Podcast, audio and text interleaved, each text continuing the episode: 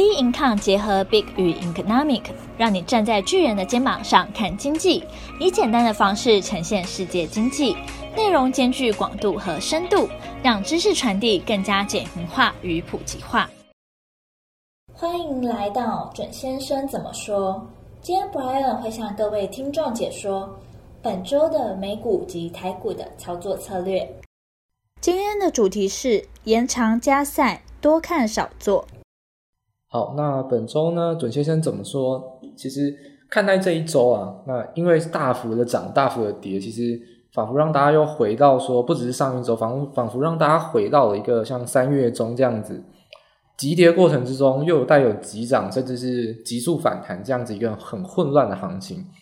不过，准先生必须先告诉大家，就是说这是在大幅涨跌之下，让大家会总是会很紧张，甚至是。涨跟跌之间会让新闻来做一些标题哦，但是在行情的解读，其实我想专业人士应该都认为是相当明确啊，只是说后市的研判当然是混沌，不过目前这个形态、这个形成的理由其实是非常明显的，那并不是如大家所说很混乱，其实是一个相当容易理解的行情。那之后怎么走？那准先生也会为大家来解读说，下一周有可能会遇到一个关键问题，那怎么来预判？那甚至是。我们给了一些剧本，我们也不做多余的预判。那做剧本之后呢，该怎么来做一些应对策略？那以下来帮大家做一个参考。那本周标题是说延长加赛啊，那建议大家是多看少做。这个延长加赛其实就是指说，上礼拜谈到四五日结算非常非常重要。那一再的一再的强调，不要积极的去做造进，可能等待四五日结束后一两天再做进场，都还是可以是一个接受的。那不过到目前为止啊，那我认为其实多方都还没有一个支撑的空间，也就是说，四日结算之后的一两日确认的方向是向下，也就是空方获胜。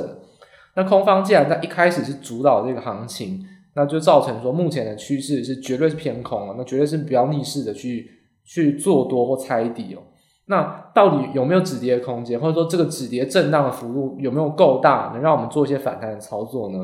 好。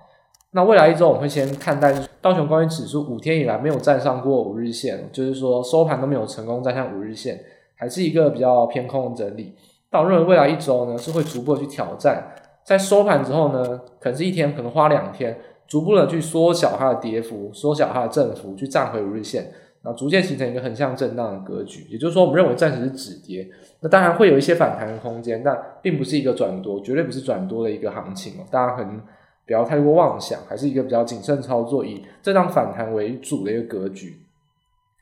好，第一点谈到一个数据，就是说，诶，市场上蛮多，我们说四年一次吧，就像世足啊，像奥运一样，四年一次总统大选嘛，大家总是谈 October surprise，就是十月惊奇这个词哦。那为什么是十月惊奇呢？就是说，美国大选是在十一月的第一个星期一之后的第一个星期二啊，有点复杂，不过就是说。如果十一月一号是礼拜二的话，那就是第二个礼拜二。那其他状况都是第一个礼拜二啊。那这样来解释，可能大家更了解。就美国总美国总统大选日都选在十一月初啊。那十月这就是选前激烈交锋的日子啊。第一个就是时程非常相近啊。那当然就是呃选举人之间互相做一些搏斗的一个厮杀的一个环节了。那往往影响到最终结果呢，他们都会说在十月有些惊奇、令人惊讶的一些重要政治事件。或去影响到最终结果。不过事实上，其实反映到，诶，上周所说，准先生说三十五天定律，那十月惊奇都小于三十五天了，真的会改变什么吗？那这必须要来澄清哦，因为政治攻防上其实是一个长期的结果，也就是说，呃，川普知道拜登该打些什么，那拜登也知道川普的弱点跟劣势议题是什么，也就是说，这些劣势议题其实从三十五天以前，甚至从一两年以前都早就开始了，只不过呢，这个十月惊奇指的是。在十月的时候出现决定性的证据，或是决定性的一些爆料，让整个选举行情是一面倒的去决定了这个结果。所以事实上，三十五天还是一个比较合理的一个位阶啊，就是说，在九月三十号那一天，其实大家就会决定他们的一个呃选举的走向了。那在这之后，只不过呢是确认这个行情而已。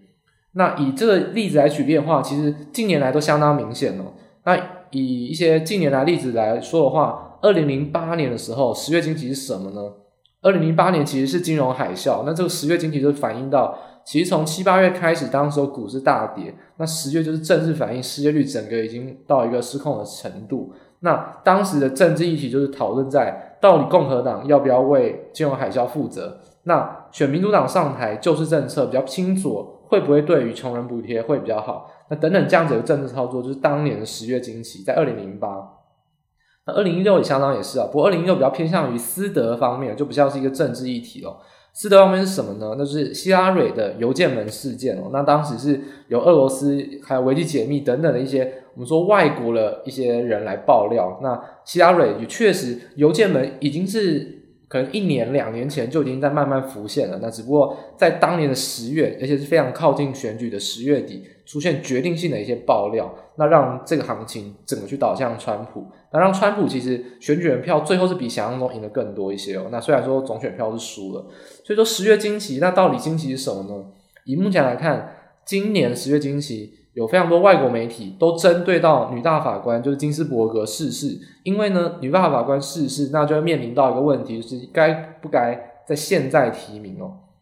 那事实上，现在提名的就会面临到一个问题了。那如果川普没有当选的话，那接下来看守总统这段期间，那川普就有同意权了。那这事实上是会有一些政治上的一些问题，因为事实上，二零一六年的时候，共和党是反对当时奥巴马去提名大法官，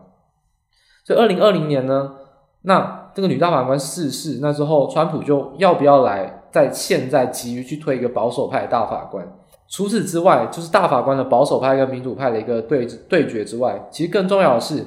这个金斯伯格他其实是一个进步派的一个代表人物，尤其是在 SNS 网络上是一个甚至网红级一个现象级的人物。那甚至有很多我们说同志婚姻也是因为金斯伯格，那堕胎权、两性平权等等的议题都是金斯伯格去倡导的。所以说，其实有非常多我们说年轻人或左派势力都相当推崇他。那在网络上的声援的力量也是非常大。那不过，只能看十月经济，我认为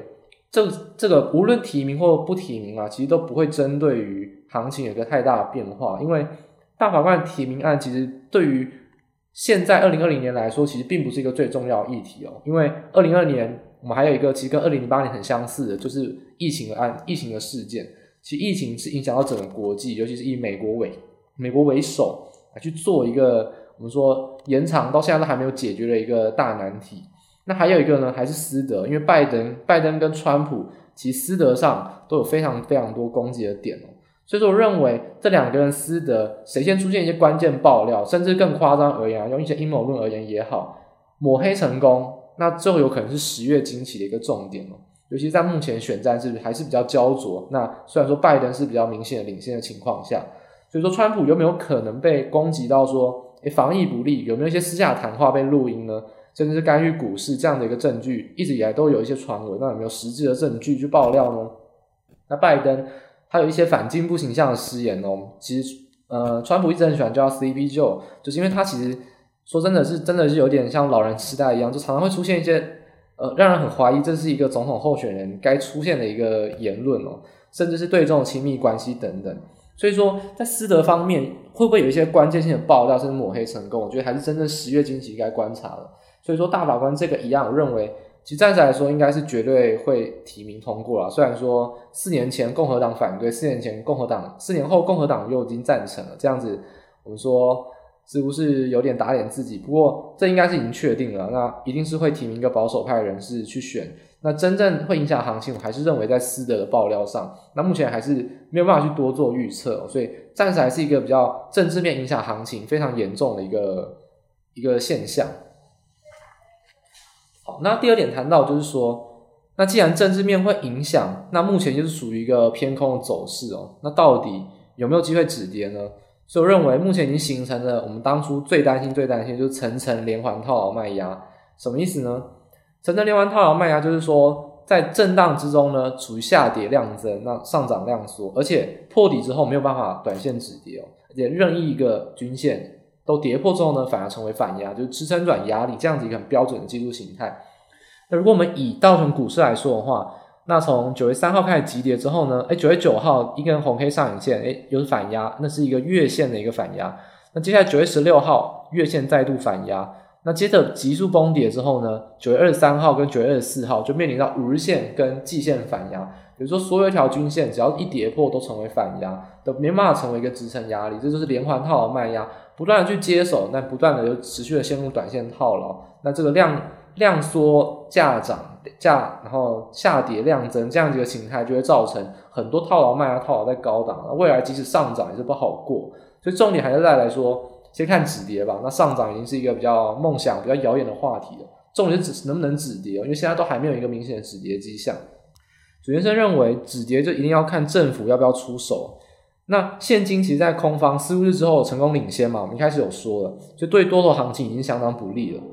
但为什么在这个情况下，准先生还是没有给空方一个认为说到选举之前都是走空的一个行情研判呢？因为其实有一些些迹象是我认为，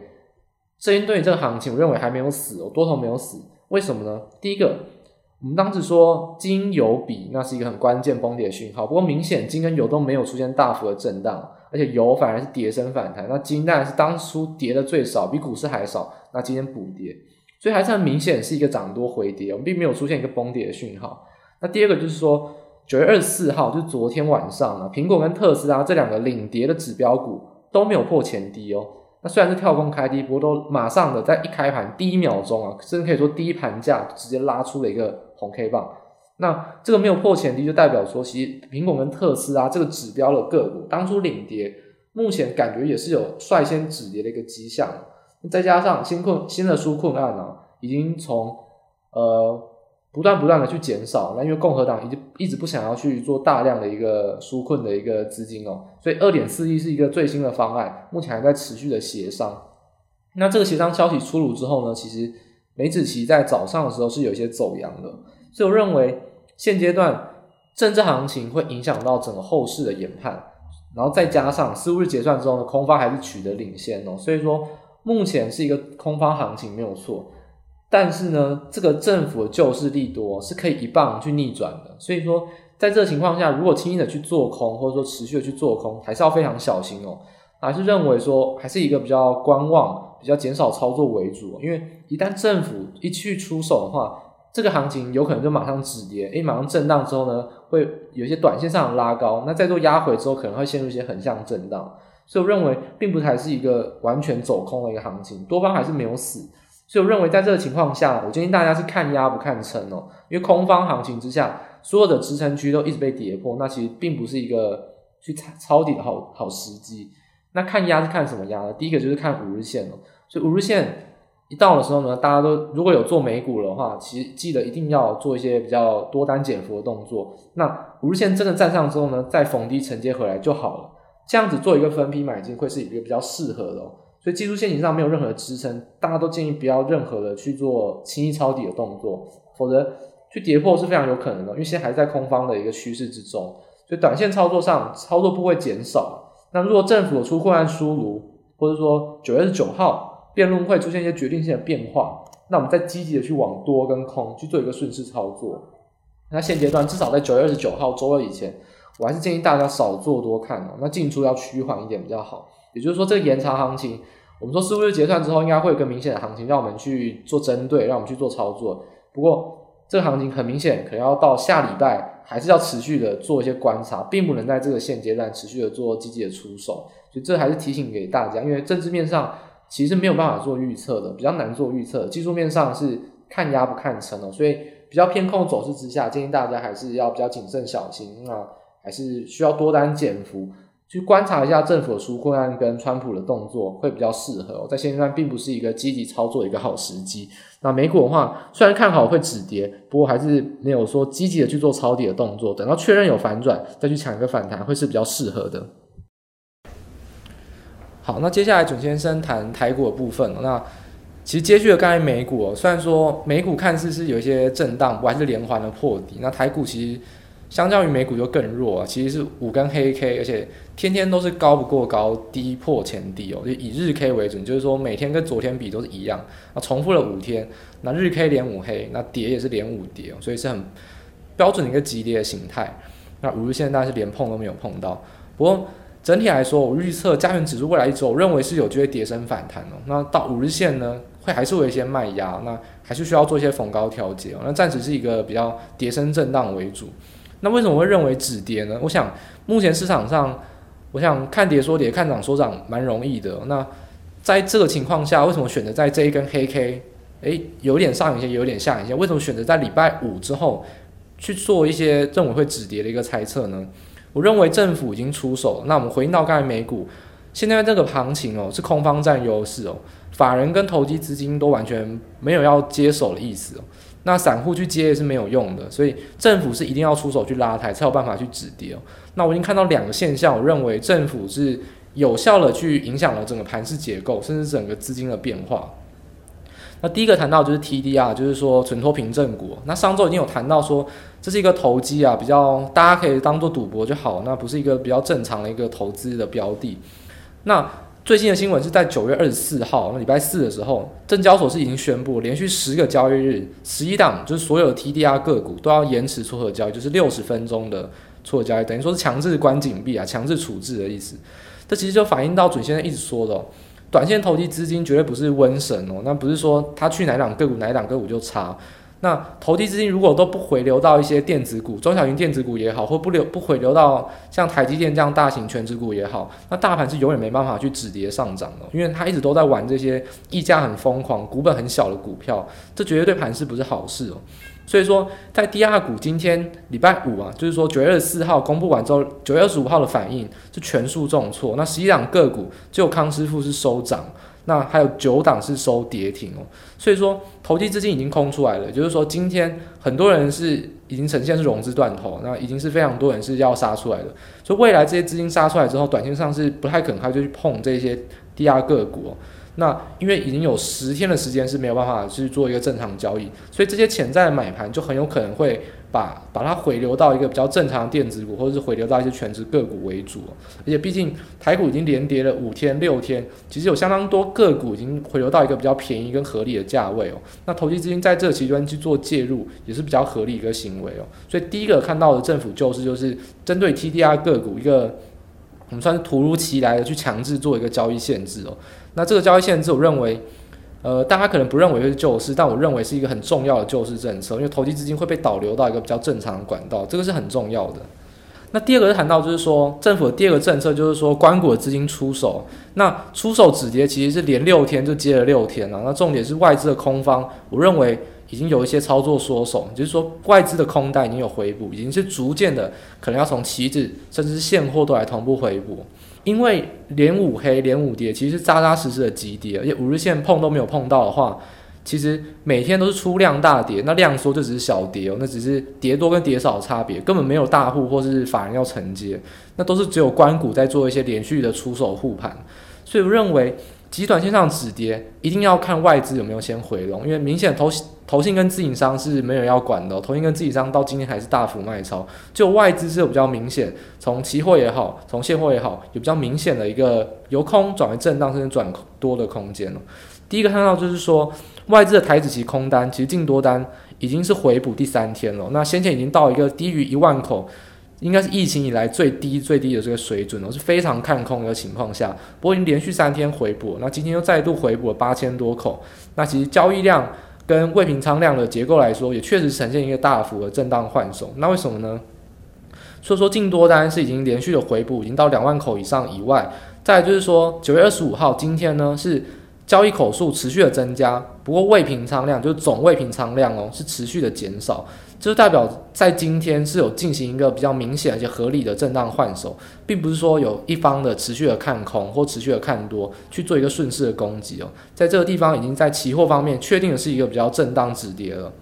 那第二谈到就是说，如果要救市的话，一定是先救全值股。那零零五零成分股今天大幅的在尾盘是有翻红守稳。那先前有提到，准先生很喜欢用的一个在极度看空、极度看跌的时候，很喜欢用一个特化的零零五零特腾落指标。就把腾落指标纳入到只有五十档，我们看这个特化腾落指标，今天是正二十六，也就是说有三十七档上涨，十一档下跌，然后两档红盘。那这样子一个腾落指标正二十六，其实是近六天以来下跌第一次见到的。那如果我们如果回顾到的话，诶，台指其实其实在礼拜三也是有收红 K 哦，实际上台指那台股在礼拜三也是收了比较小的跌，也有收点下影线。不过事实上零零五零成分股腾腾落指标在礼拜三。是负二十一哦，所以说这两个也可以看明显的看出来，虽然说关谷或者说政府资金一一昧的去救市。不过今天很明显是成功的救起来，因为从零零五零成分股可以很明显的看到尾盘都是有翻红，确实守稳到红盘以上。所以说零六零成分股就代表说这个救市其实不只有是政府来救，已经很明显的不是一个单纯的护盘下影线，已经是连法人都有比较明显的去做一个承接的动作。那这也反映到今天的外资其实卖少幅度也大概只有五亿左右，其实是比较少的。就很明显看到，其实应该是早盘去往下杀，但是尾盘的时候外资有明显的在现货去做一些回补。所以说两大政策就是说 TDR 个股的一个交易限制，再就是说关股不断的去护盘，那外资也确实有有一些比较从期货甚至到现货都有进行一些连续的回补。那我认为从这个迹象来说，暂时短线上的止跌应该是可以看到的。那急跌之后面临的一定会是一个反弹。那我认为在这个阶段会是一个有机会做一个反弹操作的空间。不过五日线大家还是要做一个逢高调节，这就是我们一开始所做的一个盘势的预测。所以回应到后续来说的话，后续止稳虽然是看好，不过要维持上周的观点，就是说酌量的去做一些部位试单即可。因为真正止跌的信号呢，那准先生会给大家三个建议：第一个，加权指数的日 K 收红，或者是说当天下影线的长度是当日 K 线的一半，也就是说，如果它当天是收一个很长很长的下影线，那算收黑 K 那也没有关系，就是说一定要收红 K，或者说下影线占当天 K 线一半以上，那就是日 K 收稳。第二个就是说，日 K 如果成功站上五日线；第三个就是说，台积电的日 K 要呈现高过高、低不破前低。那这三个条件，我认为是一个盘势最需要观察、质问给大家一个建议哦。三个条件达成几个，那你部位就可以增加多少。所以以目以目前来说，任何一个条件都没有达成哦，一个都还没有达成，所以大家还是可以比较。呃，部位减少甚至是归零都没有关系。等到有任何一个条件达成，我们再逐酌量的去做一些反弹操作，再慢慢的去增加部位即可。所以在现阶段的话，我认为大家还是持续的去观察个股，不需要在操作上过于的去照进，进跟出都是一样。所以说，呃，未来有没有一些个股可以关注呢？我认为，但急跌之后呢，抢反弹当然是抢强势股。那产业面方面的话，我认为 BDI 指数是连续的上涨，相较于之前的货柜航运的报价上涨。BDI 的散装航运是没有上涨的，直到最近才开始上涨。所以 BDI 指数上涨之后呢，散装航运个股今天也蛮强势的，会是一个第一个强势股止跌，然后会优先反弹。第二个产业面也有一些比较明显的一些理由支撑它上涨，所以我认为散装航运个股会是一些大家可以关注的标的。那再来就是说，叠升的一些中大型 IT 设计哦，因为中大型 IT 设计为什么会选择在这个地方给大家做关注呢？第一个是因为 IT 设计股哦，往往它的呃股性比较活泼一点啊。那急跌反弹的话，我们可能五日线就要反弹做一个调节卖出，所以这个反弹操作会尽量选一些比较活泼一点的股票。那在短线上，你可能做隔日冲，甚至做两天。甚至做当冲，这个反弹的幅度会让你弥补交易成本哦，所以我认为中大型 IT 设计股会是一个第一个中大型，它是有可能救市的资金会先流进来的。那在 IC 设计的话，它的涨跌幅度比较大，会是一个比较适合做反弹操作。否则，像如果你买水泥股或塑胶股，反弹个一两趴，其实对你来说不是一个很好的一个操作空间哦。所以认为中大型 IC 设计会是一个均衡之下比较适合关注的一个标的。所以目前来说的话，整体的操作跟选股的话，还是一样，部位去压低哦。那是刚才我们三个条件去做一个逐步的加码即可。那多单的话，就是以短线的震荡反弹做一个价差为主。那空单的话，呃，不建议大家做一个积极的空方进场。那如果真的大家想要做空的话，我认为逢高五日线可以选择一些价量背离的上涨中小型个股做放空。那这个原因就是因为，第一个逢高五日线做放空，这是符合盘势上的一个期待跟规划。那为什么选择中小型个股呢？就是因为如果它价量背离的话，那很有可能是一个资金外溢。就是说，以 I 设计来说，如果 I 设计比较强的反弹，那中小型 I 设计可能也会有一些反弹空间。但实际上，如果它没有一些价呃没有明显的量能去涌入的话，那这个反弹很有可能是一个资金外溢，它并不是实质上真正去法人进驻的一个标的哦。所以这情况下，那再度的反弹反弹震荡走跌，就会是一个比较适合去做一个。我们说抢反弹或抢放空的一个猜头的一个标的，所以说如果真的要做空单进场的话，会建议大家逢高如线去选择一个。呃，价量背离上涨的一些中小型个股去做一些酌量的空单，也是可以接受的。那当然，呃，比较不习惯空单的投资人，面临反弹下跌的时候，到如线就直接的把多单调节卖出，维持空手即可，还是一个比较震荡偏空的环境哦。大家还是比较过多去照进进场，甚至是期待会有一个马上 V 型反转去站上所有均线这样子一个期待，其实没有必要的。所以大家还是一个比较处于一个震荡反弹的格局哦。那酌量进场即可，这是目前一周的一个给大家的一个建议。准先生怎么说就到这边结束。喜欢我们的内容可以订阅，有任何问题欢迎到我们的脸书专业以及我们的 Instagram 与我们做交流。我们的 IG 账号是 Be In Con 点 IG。我们下期见。